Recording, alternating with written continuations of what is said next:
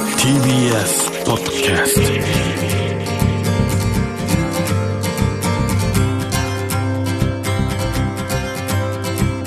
おはようございます石川みのるです日曜日のこの時間関東2500個の酪農家の皆さんの協力でお送りするこの番組飲んで応援もう一本絞りたての話題をお届けします石川みのる Dairy Life Dairy 先日埼玉県日高市に牧場縛りたての牛乳といろんなねそれを生かした食べ物が味わえる場所があるということで加藤牧場バッフィーというのがあるとお聞きして感染症対策をしっかりして県央鶴ヶ島インターから5分ほどずーっとこう農地の中にポツンポツンと工場があったり学校があったりゴルフ場があったりする本当に気持ちのいいねまっすぐな郊外の道を空が広くてね青くてで向こうに秩父の山が見えるんですけど走っていくと今回は分かりやすいんですその通り沿いにまっすぐなところに看板があって真っ赤な1969年製のマッセイ・ファーガソンというかっこいいトラクターが飾ってあってそこを駐車場入ると牛とかヤギとかがもう放牧されて子供の遊び場があって正面には大きなそのショップバフィーが待ち構えています広い敷地の中子供たちがここぞとばかりにおやつを食べて元気に走り回っている中ショップを切り盛りする長女の加藤恵美子さんにお話を伺いましたこんにちは何一年生え一二年一生年生大きいよねねえ今度2年生ね何食べたの今アイス食べ日アイス食べて美味しかった妹ちゃんはたももちゃんももちゃんって言うんですかももちゃん1歳で1す歳ですかももちゃんももちゃん何食べてんのももちゃんクッキー食べてるね花があげたねえアイスも食べたねえーでもいいですよねそうですねのどかな感じでええ夏休みはトウモロコシの迷路ができるんですよ近いんですかえっとうちは坂戸市ですあそう車で15分しないぐらいかなあじゃあいいですねうんうんうんもしかしたらじゃあおばあちゃんそうですですよね今日はここに午後行くとこないからじゃあ牧場行っておやおやつにアイス食べるみたいないいですねありがとうございますはいこんにちはこんにちはいつもいらっしゃるんですかはい、たまに来ますね。近いんですかはい、車で10分ぐらいあ。ら、えーちっちゃい時から来てるのえっとちっちゃい時っていうか三年生になった時に来ました今度4年生なんでしょだってはい今日終業式だよね。今日一応3年生お疲れ様のつもりでお連れてきましした。とても娘が加藤牧場さん気に入ってるので。たどういうとこが好きですか動物がいるところとアイスが美味し いところ特にお気に入りなのは狭山抹茶うんとチョコレートですでちょっと頑張るとまたいろいろご馳走していくるかもしれないんでお父さんにパパお願いねはい、了解しました。ありがとうございますありがとうございましたありがとうございます子供たち絶えないですねずっと恵美子さんは娘さんはいで長女さんなんですよねそうです恵美子さんが最初にジェラート屋さんをそうです始めて、あのそれはどういうきっかけだったんですか父親もなんか美味しい牛乳を皆さんに飲ませたいっていうのがあってジェラートがちょうど流行ってたので、はいはいこれは牛乳を生かしてできる牛乳の商味が品一番ね生そうきるそう生きる商品だなっていうことででは私やりますって言って えお勤めしてたんですかその頃はいしてましたへうえんそれなんででもお仕事やめ勇気がいらなかったですかなんですが私はもう小学校4年生ぐらいからお菓子作るのが大好きで4年生からへ分厚い本も読んで お菓子作りの本とかそうなんです、あらは転職じゃあもうい、うんそうですねであとどういうふうになって三姉は妹いですね、で私はもう、まあ、全体を見るは係ですい、監督監督監督、はい二人の妹さんはどうなどういう役回りをされてるんでああ私の補佐をしてくれてる形なんですけどうんサポートをしてくれてでなんか夫は割とそのチーズを作ってチーズ今日本一のチーズ作ってるんですよすかえご主人チーズ職人なんですかそうなんですもうチーズ作るのが上手で最初からいやーそれももう独学ですねもともとは私と同じ会社だったんですあ同僚だったんですね、はいで私が先に辞めて脱サラしてそうです2年後に結婚したのかなはいはい子供を産んでなかなか仕事がほらそういう時そうででですねきないのでそのタイミングで仕じゃあ事俺手伝うわそうですねはいしてくれたので感じだったのがチーズ職あも人うになっ全ちゃったんで然す職人になってますねえでこれ最初はどっから始めたんですか、もともとは所沢ですはいはいはいはいそれは父母がもともと所沢の人なので、へーはい所沢の時じゃこんな広くなかったんですねそうなんですそこは多分父が話してくれたのかなと思いますけどあこっちこんな広いんだはい石川稔 Dairy Life リーライフ石上のやってますデイリーライフ埼玉県日高市加藤牧場バフィーを切り盛りする長女の加藤恵美子さんにお話を伺ってるんですけど子供たちもねお元気で可愛いんですけど大体こう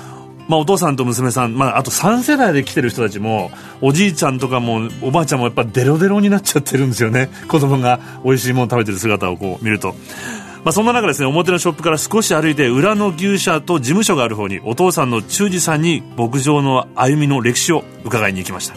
あどうも、はい、しいところでございます。すげえでも広いですね一応高知面積が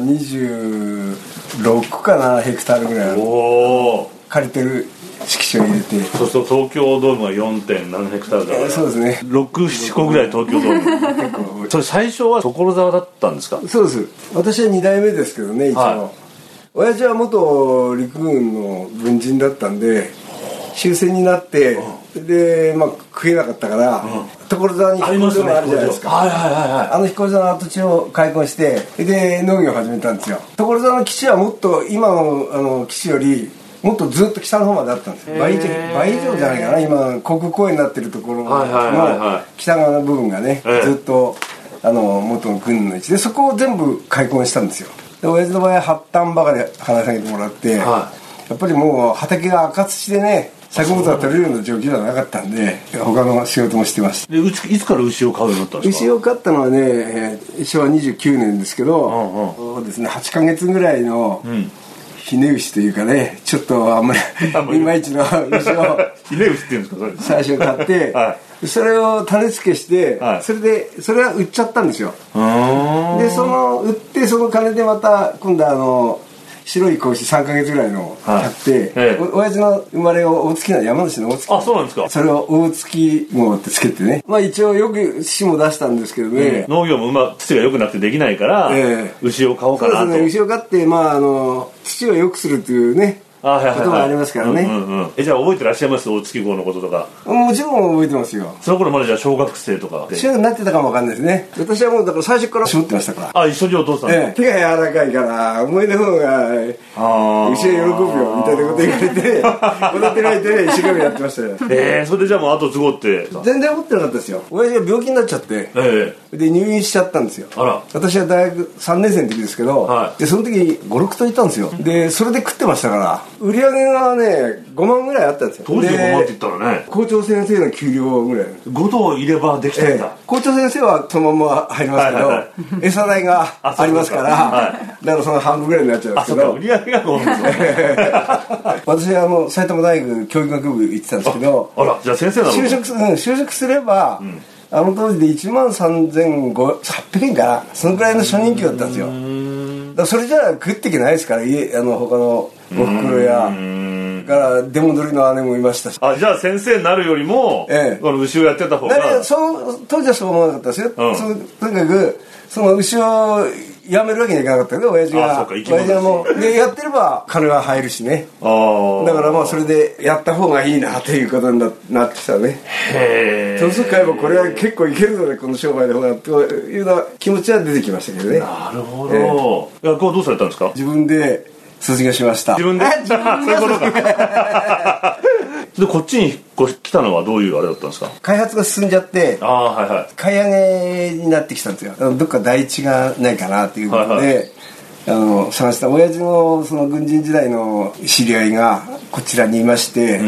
その人はこうこういう土地があるよとか都会に近いところの方がいいかなってここに始末したんですどうやって引っ越すんですか車に乗せて運んでくるっていう 親父大変じゃないでがすかそっちの畑を売りましたからその分でこっちを一丁八単畑買ってくれて、はいそれから20頭の帰る牛舎を建ててくれて、それから20馬力のトラクターを1台買ってくれたんですようんそれで今どのがいるんですか手元には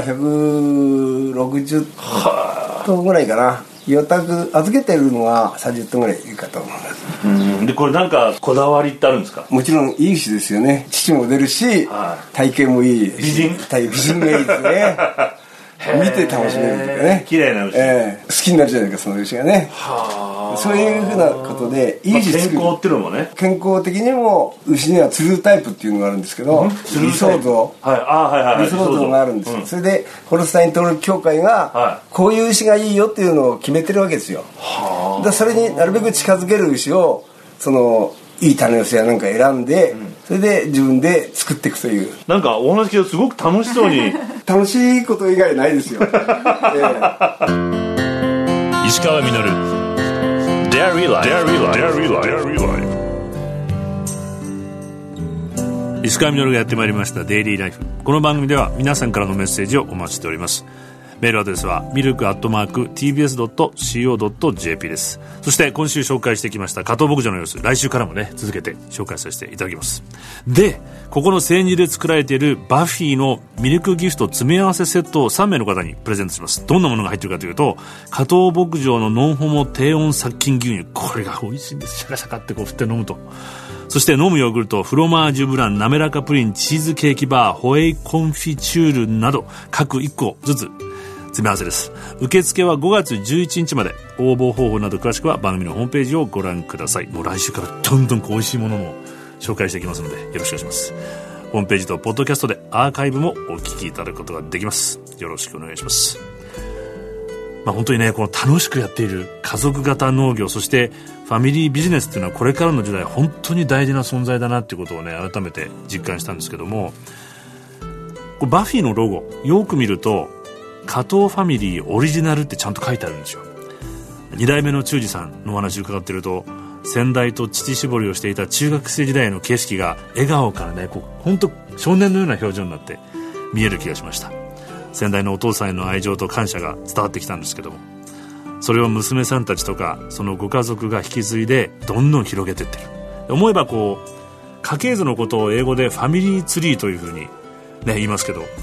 一本の幹が枝をつけてどんどん広がっていってさらにその先には実がなって他のファミリーの人たちもその実を分かち合えるんじゃないかなと